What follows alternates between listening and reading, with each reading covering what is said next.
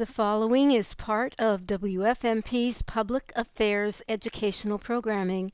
The views expressed are those of the speakers and not the station.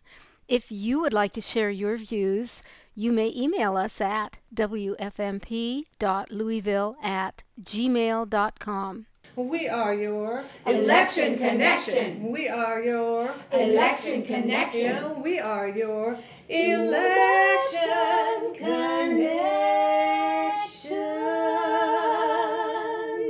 Welcome, everyone, to Election Connection and to a little piece of the democracy pie that we call Forward Radio, where listener participation is encouraged and supported. Just go to forward radio dot org and click on the Participate tab to express your thoughts. While you're at it, you may also consider clicking on Donate to keep Grassroots Community Radio vital and vocal. I am your host, Ruth Newman. Now, today's program is packed full of information you need to hear on the two constitutional amendments that will be appearing on the ballot for this upcoming election. These talks took place at the Louisville League of Women Voters Democracy in Action meeting that was held October seventeenth at Lang House in Louisville. So let's listen in as Dee Pregliasco opens the meeting. I'm Dee Pregliasco, president of the Louisville League. We welcome you here. As you know, we register voters, but we also do something that I think is just as important, which is educate voters. And tonight we're going to educate voters about Amendment one, and we have a special speaker for that, and we're going to educate you all about Amendment two. But what we did, there are seven independent mayoral candidates, and so we invited them to all come to speak. Uh, we have Martina Kunicki, and we have John Mace, and Isaac Thacker. As you know, we don't support candidates, and we don't support parties, but we do support issues, and that's why we're having what we're having tonight. Miz Martina Kunicki. Hello, everyone.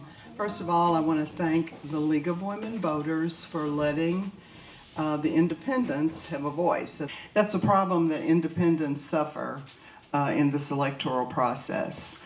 Uh, until about seven months ago, I was a lifelong Democrat. And when I saw the lay of the land in terms of candidates and how, in my view, it represented more of the same, changed my registration from uh, Democrat to independent so that we could put issues on the table that I knew would not be put on the table with the current front-running candidates.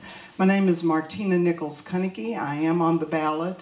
And I am president of an organization that some of you may have heard of, Neighborhood Planning and Preservation. We have been in support of neighborhoods all over Metro Louisville since two thousand three, I think, is when Jim Sechrist and a bunch of folks from this neighborhood and, and others started. We advocate on behalf of neighborhoods for quality of life issues, so that's going to include land use, preservation, environmental justice, governmental transparency. We cover the gamut. We were the group that pulled together the group that beat the methane plants in West Louisville. We attempted to landmark the water company. We usually lose, but sometimes we win. I think I'm a better candidate than my counterparts because I don't have to hire anyone to tell me how to talk to the community. I don't have to hire anyone to tell me how to relate to the African American community. I don't have to hire anyone to talk about police abuse issues and the need for police reform, because I've been working with the community for well over twenty years in these areas. If we want things to change, and I believe all of us do, we have to change who we vote for. So, for that reason, I changed my party, and that was a painful thing to do. But when your party has begun to drift astray of its values, it's time to say, these are our values, and there are going to be people that are going to be speaking to those values. John Mace, you're next. So when we were in school, they taught us about the checks and balances and the three branches of government, which are legislative, judicial, and executive. But what they don't either emphasize or don't talk about as much is that there is a fourth branch of government, and that's us. The people are the last resort to keep everything balanced and make sure that those that are elected are doing their job, and if not, then it's our responsibility to be those people that run for office. My campaign is about strengthening individual rights so that when we form that collective, then we're able to create change with that, with those powers. And I believe the best way to get those are through unionization, education, political reform, and I emphasize a healthy gun culture. So right now, I, I work at U P S at the at Worldport, and we're part of the Teamsters Union. And then with education, I believe in that we need to uh, encourage school choice, because the issue with a lot of public schools is the class sizes. And by having more school choice, we can have choices that either meets their needs or at least helps the public school system be able to uh, better use what they're doing. All right, Mister Thacker? Well, hello and welcome, everyone. And I would like to express my great appreciation to the League of Women Voters for inviting me to this forum. And my name is Isaac Marion Thacker the fourth, and that's the way it's on the ballot, right up at the top, below the two major party candidates. But most people know me as Ike. And I've been on the boards of the Kentucky Alliance Against Racist Political Repression and the Fellowship of Reconciliation's local chapter since about two thousand nine, and have been involved in virtually every progressive activist campaign since about two thousand two. And I have taught at four different institutions of higher learning, I guess Georgia State University, Eastern, uh, the Kentucky College of Business, and Spalding, in three different fields. So that's kind of a similar summary of my perhaps politically irrelevant life. Um, there have been many agendas pursued in our treasured city, our shared Commonwealth of Kentucky, our sea to shining, shining sea, beautiful but endangered nation, and our world since about nineteen eighty-one, when a large part of the ruling class in this country decided that government was more problem than solution. You know those agendas: the business agenda, the Lily White agenda, the business agenda, the Lily White agenda. You get the picture. I don't know about you, but I think it's about darn time that we pursue and achieve the people's agenda. And I mean those th- that both in terms of those words' usual meaning and to refer to a specific document called the People's Agenda that was come up with in twenty oh two and has been modified and, and advocated for ever since. That document forms the majority of my platform, and you can find it in a tab on my campaign webpage, which is simply w w w dot ike for mayor dot com. Let's now explore the meanings, though, of the People's Agenda. I believe that capitalism must be overcome, partly because it is a giving up. A giving up on what Kevin Pinker might call the better angels of human nature. Capitalism set up a caricature of, of humanity, said that only greed, laziness, and, and self-interest will be valued. And it created a very unequal system through the years in which six hundred fifty to seven hundred billionaires in this country have four point seven trillion dollars in wealth, almost exactly one-fifth of the entire G D P.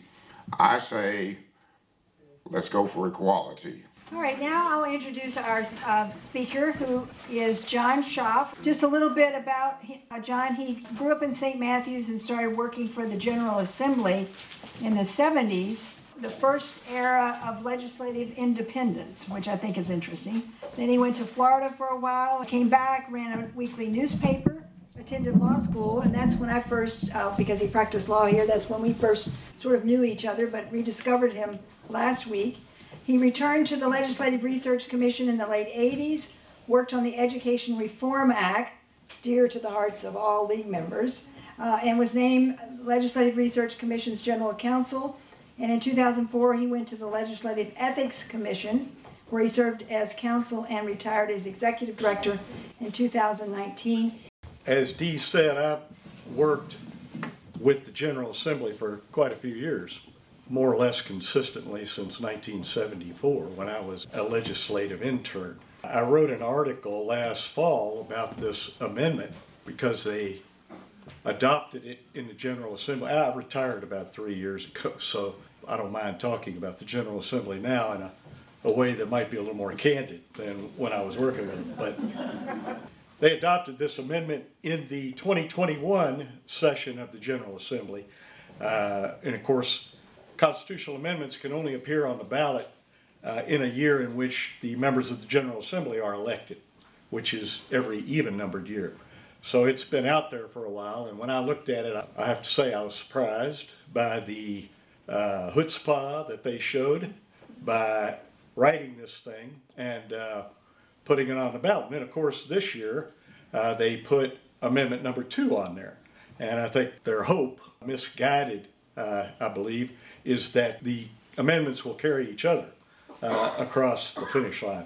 Number two is much more simple.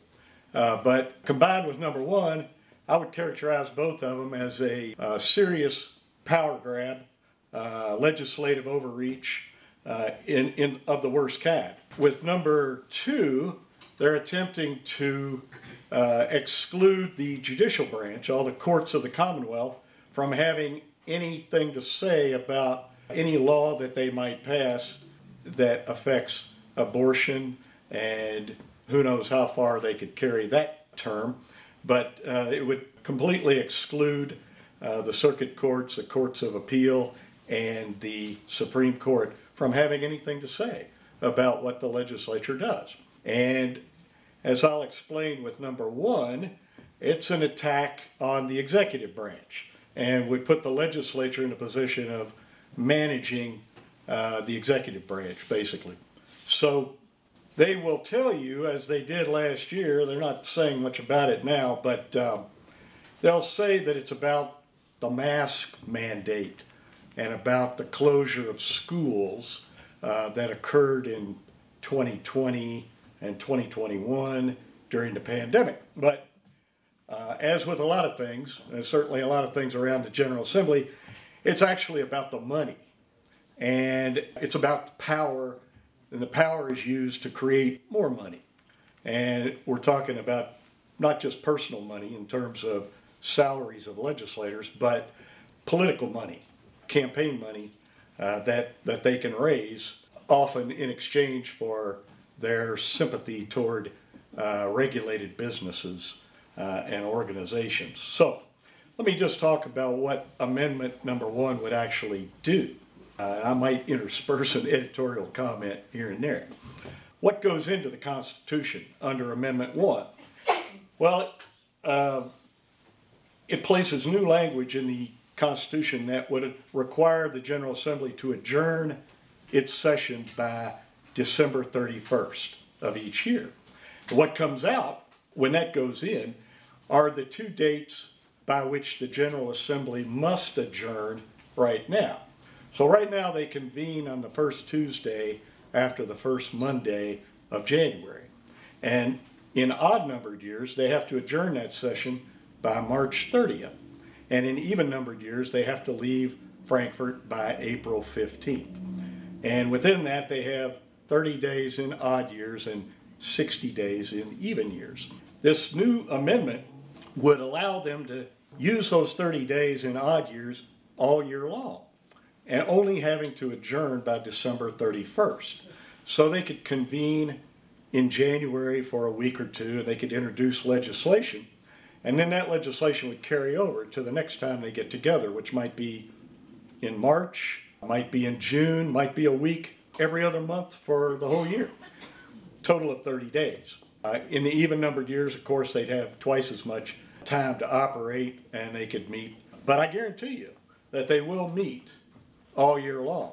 They won't adjourn because they're going to see this as a message from the public that the public wants a year-round legislature. And I don't agree with that, and uh, never have.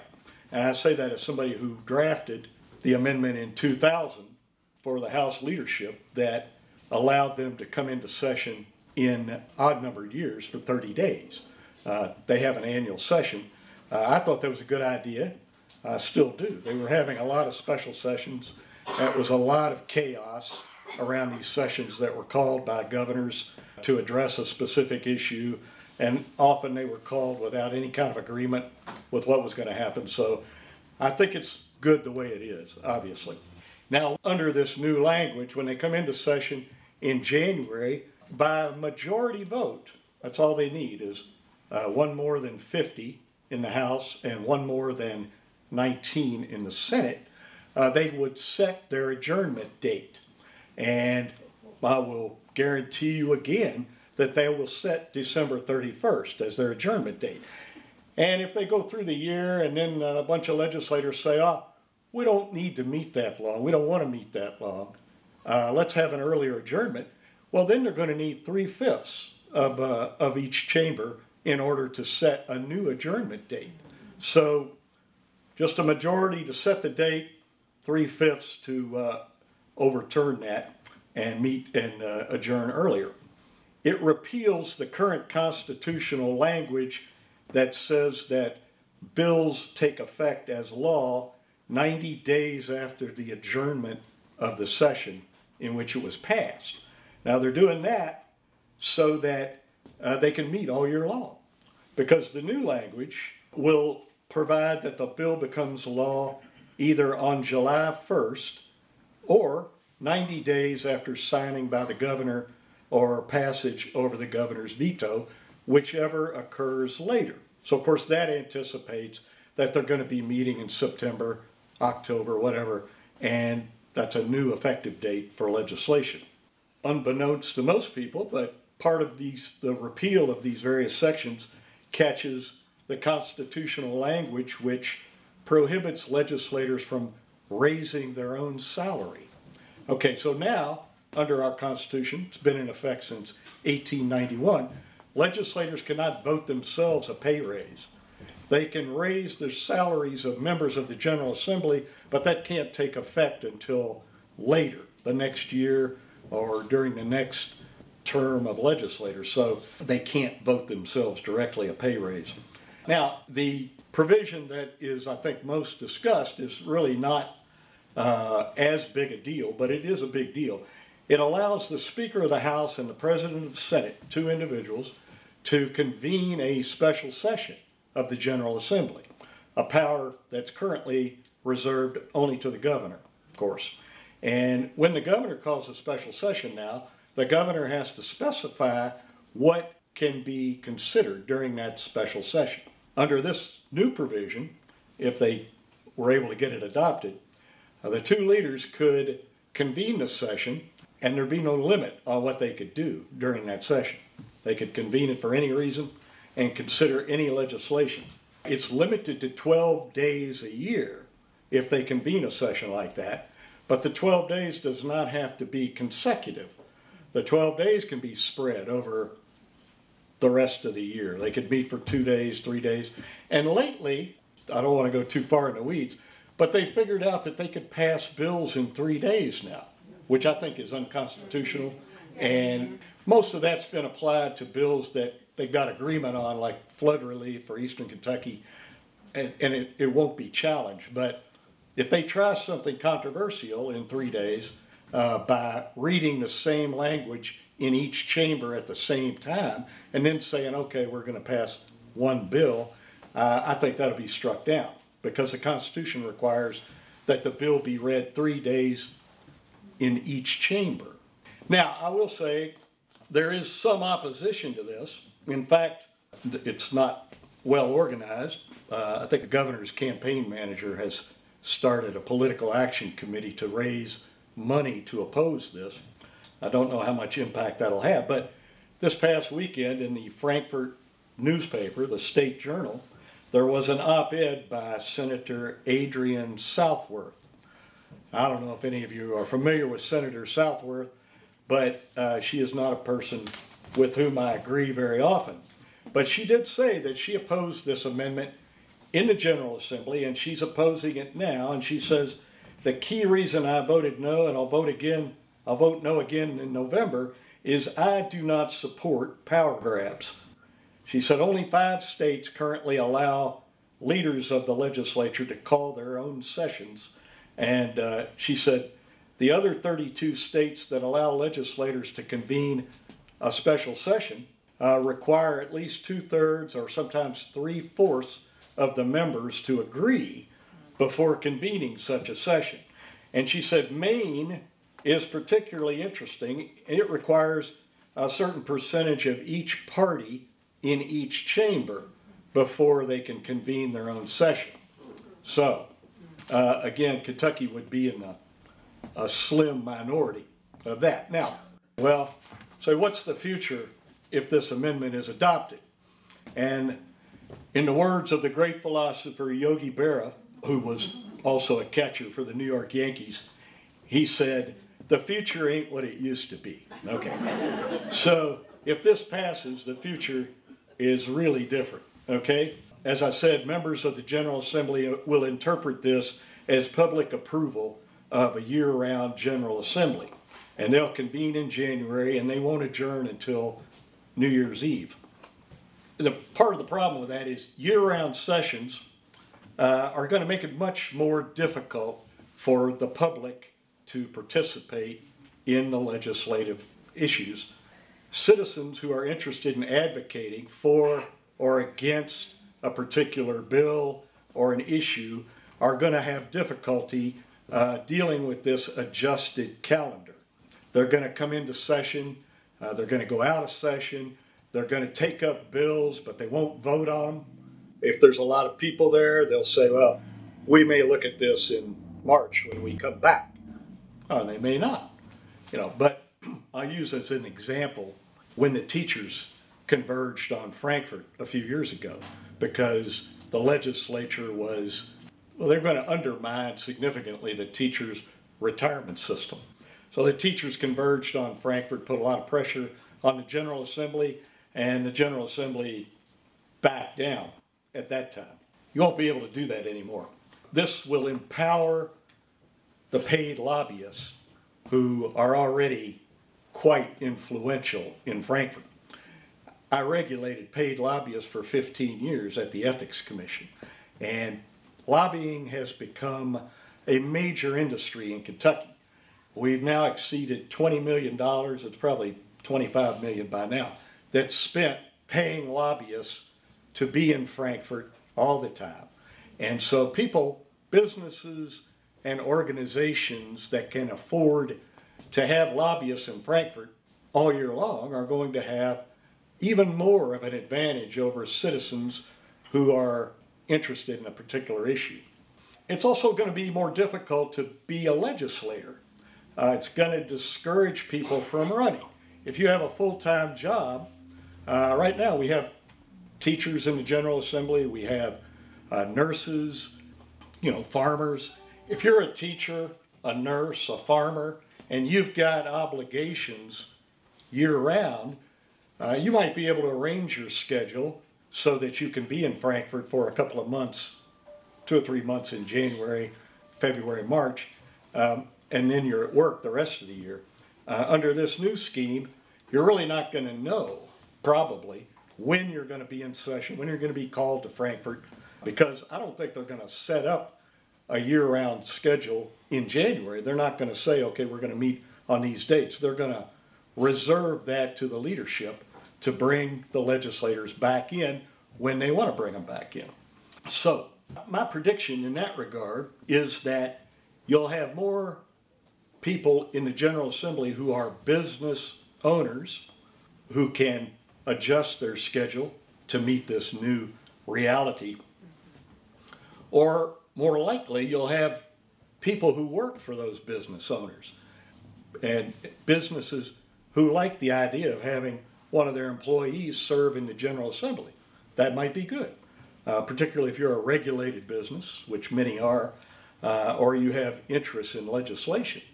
It uh, is helpful to have one of your staff people serving in the General Assembly. The other thing might be uh, lawyers who work with big law firms. Again, the big law firms, they like to run people for judgeships. They'll like even better having people serving in the legislature. And they'll arrange that individual's schedule to fit that dynamic because they want to have their lawyers serving where the laws are written. So those kind of people will have more flexibility. They'll have the uh, backing of their employers, and they'll be in the General Assembly in greater numbers. Now, there will be less transparency in the legislative process. They'll discuss bills, as I said earlier, and then they'll leave town without voting, you know, maybe indefinitely. They can return when there's less public scrutiny, when there's less media scrutiny.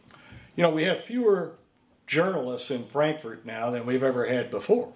When I first worked over there, I mean, the Courier-Journal, the Lexington paper, the Ashland paper, uh, the Owensboro paper, the Paducah paper, they all had reporters in Frankfort. T V stations, same way, even some radio stations had reporters, at least covering the General Assembly. Now, you know, there is a handful of people who do that, and it's very difficult to cover Frankfort or the General Assembly with, with one person. And they will defer voting on controversial issues until after their primary elections in May or after their general elections in November. Uh, and we've seen that historically because when I was working there, they moved the filing deadline back. The filing deadline used to be like March or April before the primary in May.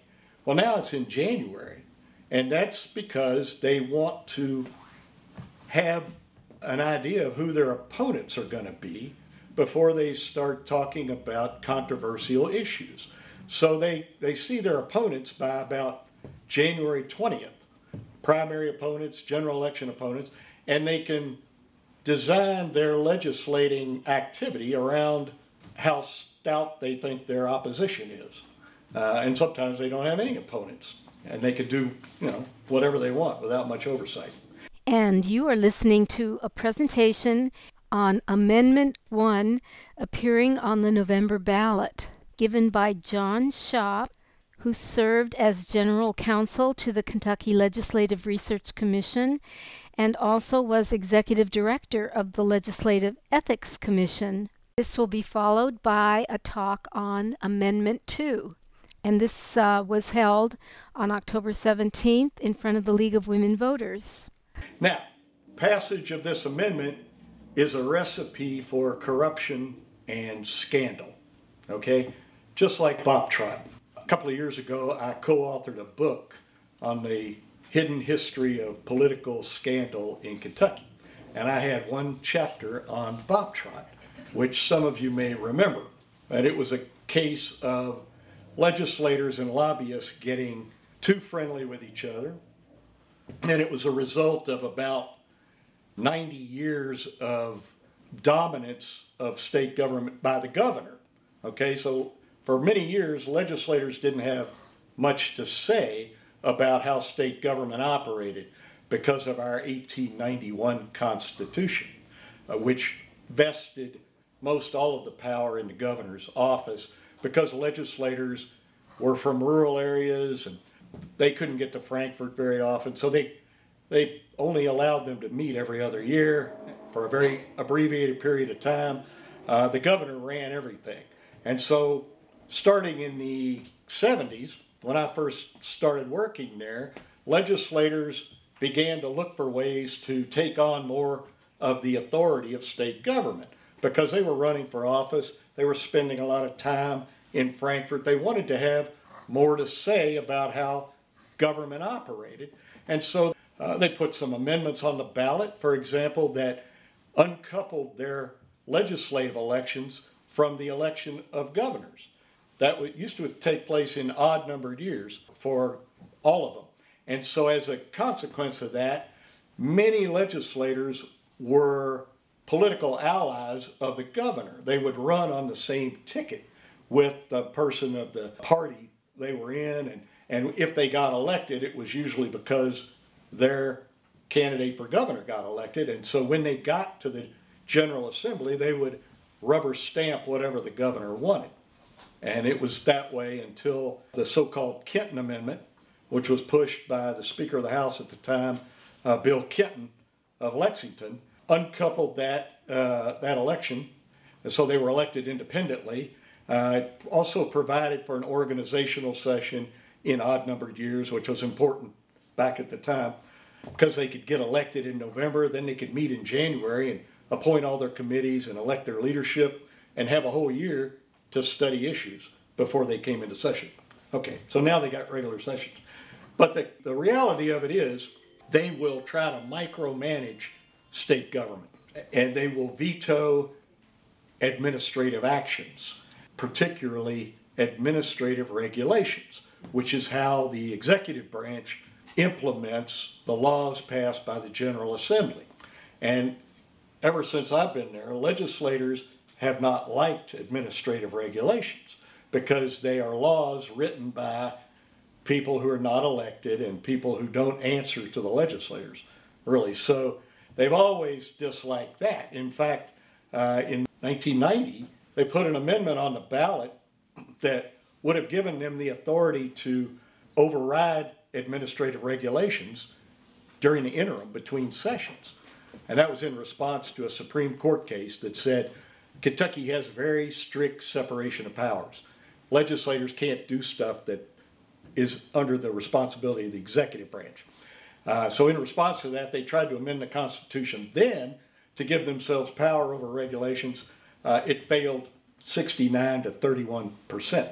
People didn't like that idea of legislators being responsible for all the law. Uh, any budget-related action by the governor, which means just about any action the governor takes in implementing the state budget, is going to be subject to legislative veto as soon as they get back into session. They're going to be able to override some program that the governor is trying to implement, some spending that the governor wants to do in some particular area, uh, a contract that the governor has uh, let for some responsibility, when, you know, building a road, running a prison, you know, whatever they do with contracts, running hospitals. More and more stuff is contracted out now. It's privatized anyway. So they're going to be able to come in and change anything they don't like, uh, essentially. Right now, regs are only subject to review. They can't be overridden until the legislature comes back into session. Now, here's where the rubber meets the road. Okay. Legislative campaigns are funded through the political parties of the legislators, largely. Uh, they collect a fair amount of money on their own, but it's the legislative leadership uh, that's collecting the money uh, that, that funds these campaigns. So uh, a lot of the money comes from regulated businesses and organizations, businesses that want state contracts, businesses that have state contracts and want to keep them. These people are the funders of the legislative races, and funders of the governor's race too. Uh, but they're the ones who participate in the funding because they participate in the governing of the Commonwealth. Uh, so if you've got legislators who can come in and override a regulation that some regulated business objects to, you've got a, a source of money, political money, from that business, from their whole industry, uh, that is even more objectionable than the current system. You know, if they're in session all year, they'll be able to react more quickly to contracts and regulations that their funders don't like. So I will wrap it up by telling you, I'll put in a plug, Kentucky has one of the best, uh, most comprehensive legislative ethics laws in the country. It was created in the wake of the Bob Trott scandal back in the nineties. Uh, it created the Legislative Ethics Commission, which is a rarity among states. It's an independent commission that doesn't include any legislators on it. Most states deal with legislative ethics problems by referring them to committees of legislators, who then have to sit in judgment of their colleagues. Well, in Kentucky, you've got a commission, nine-member commission. Now, they're appointed, four by the Speaker, four by the President of the Senate, Uh, but you have to have bipartisan representation on there, and one appointed as a joint appointment of the two, the two individuals. So there are often retired judges. Uh, there are some retired legislators, and then there are just some citizens on there who are interested in, in doing that kind of work. So uh, it's an independent commission. And in the ethics law, we have some prohibitions that, like political action committees, cannot give campaign contributions to legislators or legislative candidates during a session of the General Assembly. Uh, so that's separate. Most of these PACs are connected to businesses and organizations that employ lobbyists. So they have legislative interests. So you disconnect the campaign contribution while the legislators are considering legislation. And once they adjourn, you know, they can take PAC money again. But they also, three hundred sixty-five days a year, they cannot take a contribution from a lobbyist. And that's a big deal because it separates the lobbyist. The person who deals with them directly on legislation cannot give them a campaign contribution. So uh, that's a big deal. We're a rarity among states to have that kind of prohibition. A few years ago, it was challenged in court by one of the legislators who said that he ought to be able to take campaign contributions from lobbyists, and it was a violation of his First Amendment rights that he couldn't take campaign contributions from them and that he couldn't take food and beverages from them either. You can't have a lobbyist buying an individual legislator a meal. They can invite a whole group, like a bipartisan group, but you can't have lobbyist legislator one-on-one hospitality. And so he asserted that that violated his First Amendment rights, free speech, and association with lobbyists, of course, which is ridiculous on its face. But lo and behold, he won in the U S District Court in northern Kentucky.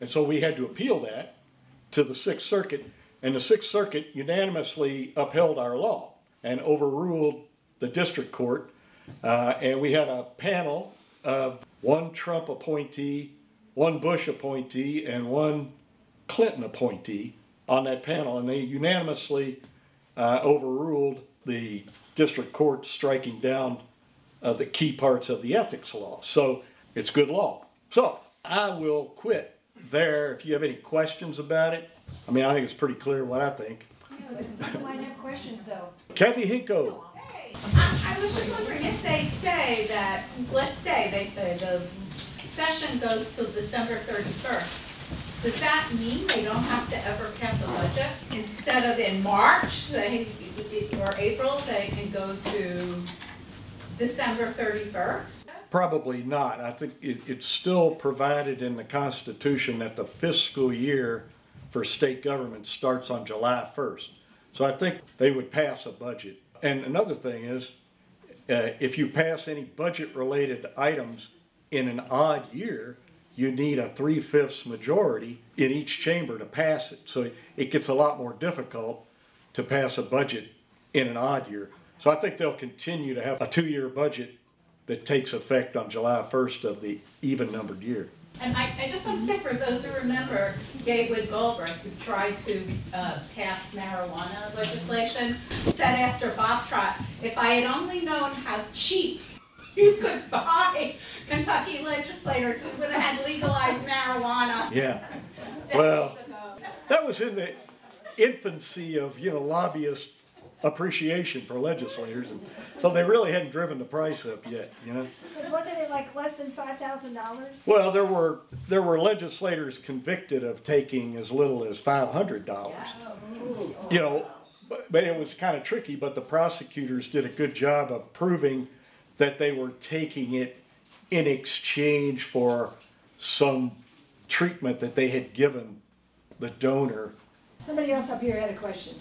So why not, because the limitations of the days, because they were set up so long ago when it wasn't the same as it is now, why not, instead of being upset about the how they separate the days, why not increase that amount to make it more of a full-time job? Well, I mean, that's certainly an option that they have, but I think what they're trying to do with this amendment is say, hey, we're not going to expand our session. You know, we're not we're not making it uh, six months long. You know, we're not full-time legislators. But what undermines that argument is they're taking out the adjournment dates.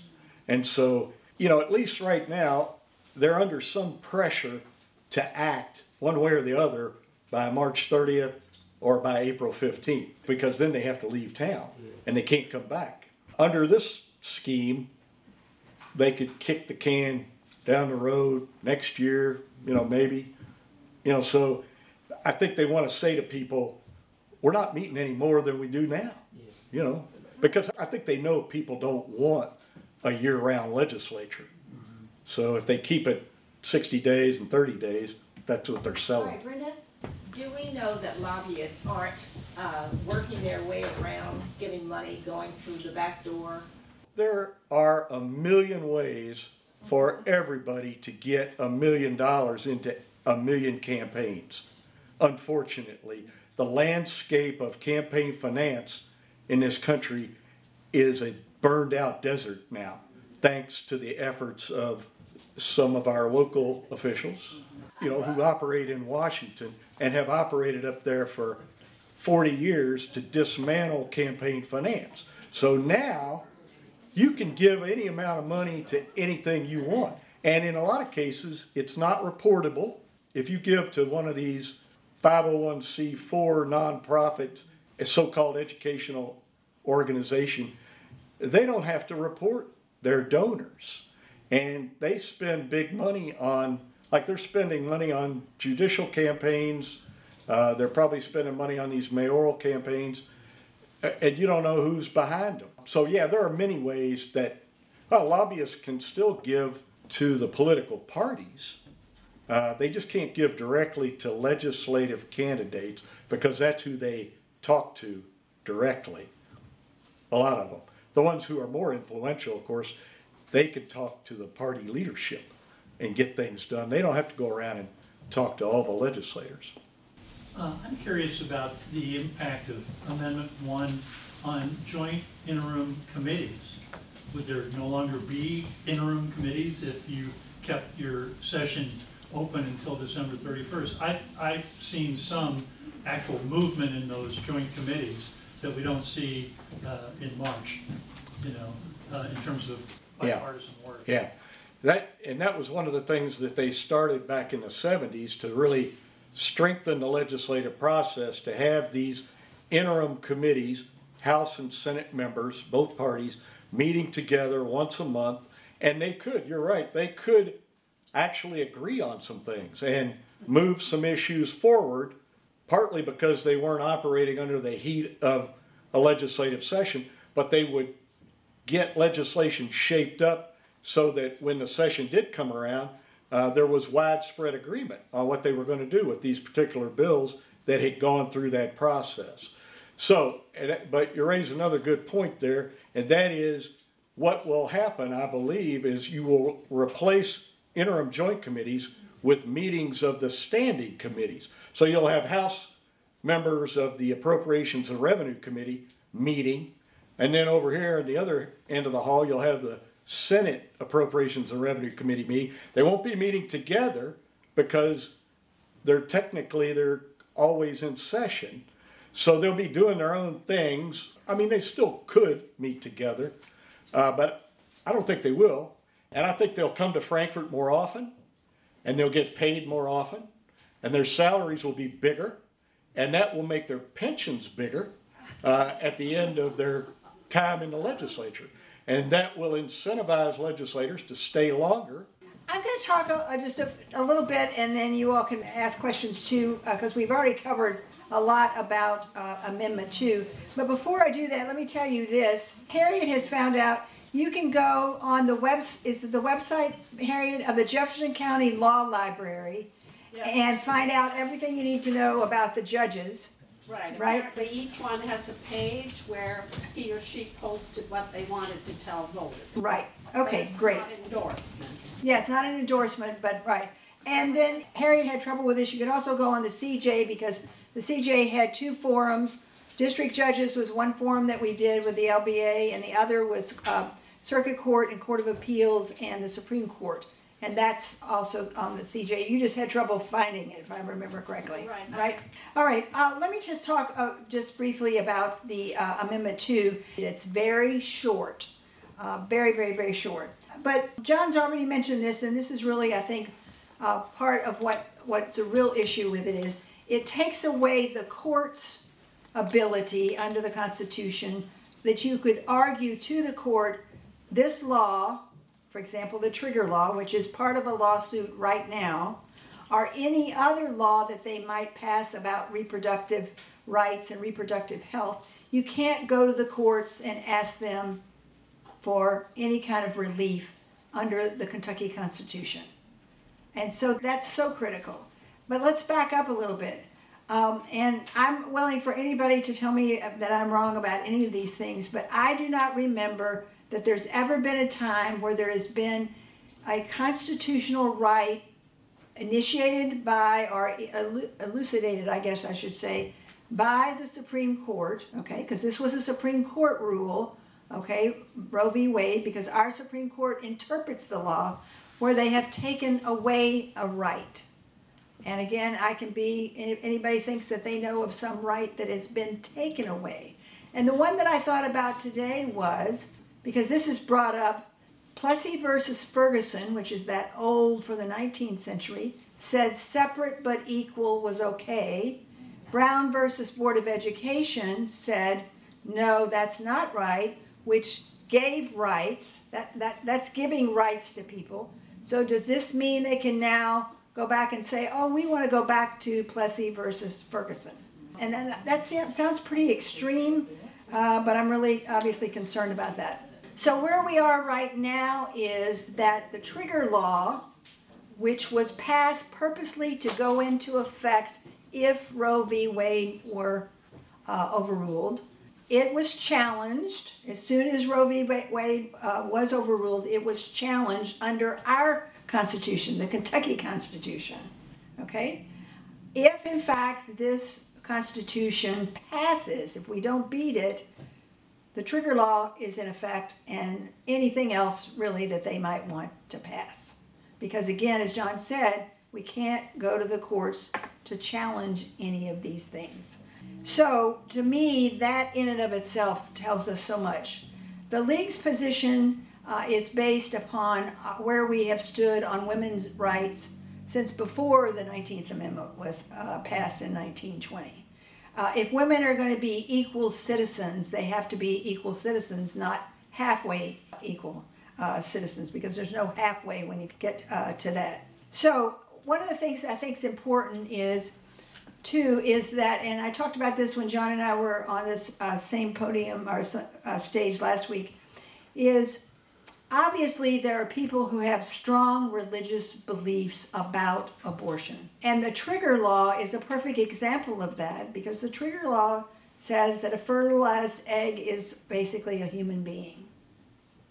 So I don't have any problems with if that is your religious belief. But that's not my religious belief. It's not a lot of people's religious belief. It's not a lot of Jewish people's re- religious belief or Muslims' religious belief or all a whole slew of people's religious belief. So it's sort of, the, it gets down to, you don't have to do this. You know, whoever you are, you don't have to do this, but do you have the right to tell me that I can't uh, have this uh, particular right? So, you know, that's that's where we are. And so you're, you're going to get into, if we talk about life, uh, obviously the response is, well, there's a life there, a baby, a life. Well, my understanding that for under Jewish law, that life is not a life until birth, okay? So at the same time, this is a fertilized egg, so what does this do? And this is where I think they were not thinking about any of the things after what they've done with the trigger law, and that is, well, what about I V F, okay, in vitro fertilization? Uh, what happens is a woman's eggs are, shall we say, harvested, then the, in a laboratory they are fertilized. They are fertilized by the father-to-be or can be a donor. All of those eggs aren't necessarily used. And, and again, this is just one example. So what happens to them? To, so are we going to freeze those forever? Who's going to pay for that? And then that gets me back to what, as Pat and I have always talked about, it's like, okay, we're all for these babies until they're born. Okay, so what about childcare? What about education? Who's going to take care of the children that can't be taken care of by the forced birth on ten-year-olds or nine-year-olds? Uh, any any of those uh, circumstances. So as we sometimes talk about, is the dog has caught the car, and now what's the dog going to do? And so there was not this thinking about uh, any of this. I'm going to recommend that you uh, read uh, something I think is really critical. I found this book. It's called We Dissent. And the first part of it is the dissent of uh, Justices Breyer, Sotomayor, and Kagan in the actual Dobbs case, which overruled Roe v. Wade. And it's written so well. They did such a great job. It's easy to read, even though it's a legal treatise, you might, you might say, or a legal decision. And then at the back is the decision of the, the majority. One of the things that I find very interesting about the majority is they're talking about, well, women didn't have the right to an abortion back in the, the seventeenth century or nineteenth century. And I'm thinking, okay, we didn't have the right to vote in the nineteenth century. In other words, what's happened is we've been on this journey of getting equal rights, and now, okay, sorry gals, we're taking this away. So one of the things that I think you can do um, with people that you know that are not sure or they uh, whatever is to have uh, conversations with people, safe places to have conversations so that you can state your point of view, listen to their point of view. But what what we know is, is that a majority of Kentuckians do not want this amendment to pass. But of course, what do they have to do? They have to vote. And so that's critical. Um, and actually, I think one of the things we need to make sure is that for you men in the room, this is a men's issue too. This is not just a woman's issue. This is a men's uh, issue. Uh, the colleges, they need to understand what's going on uh, with this and what this means. So I would recommend this to you.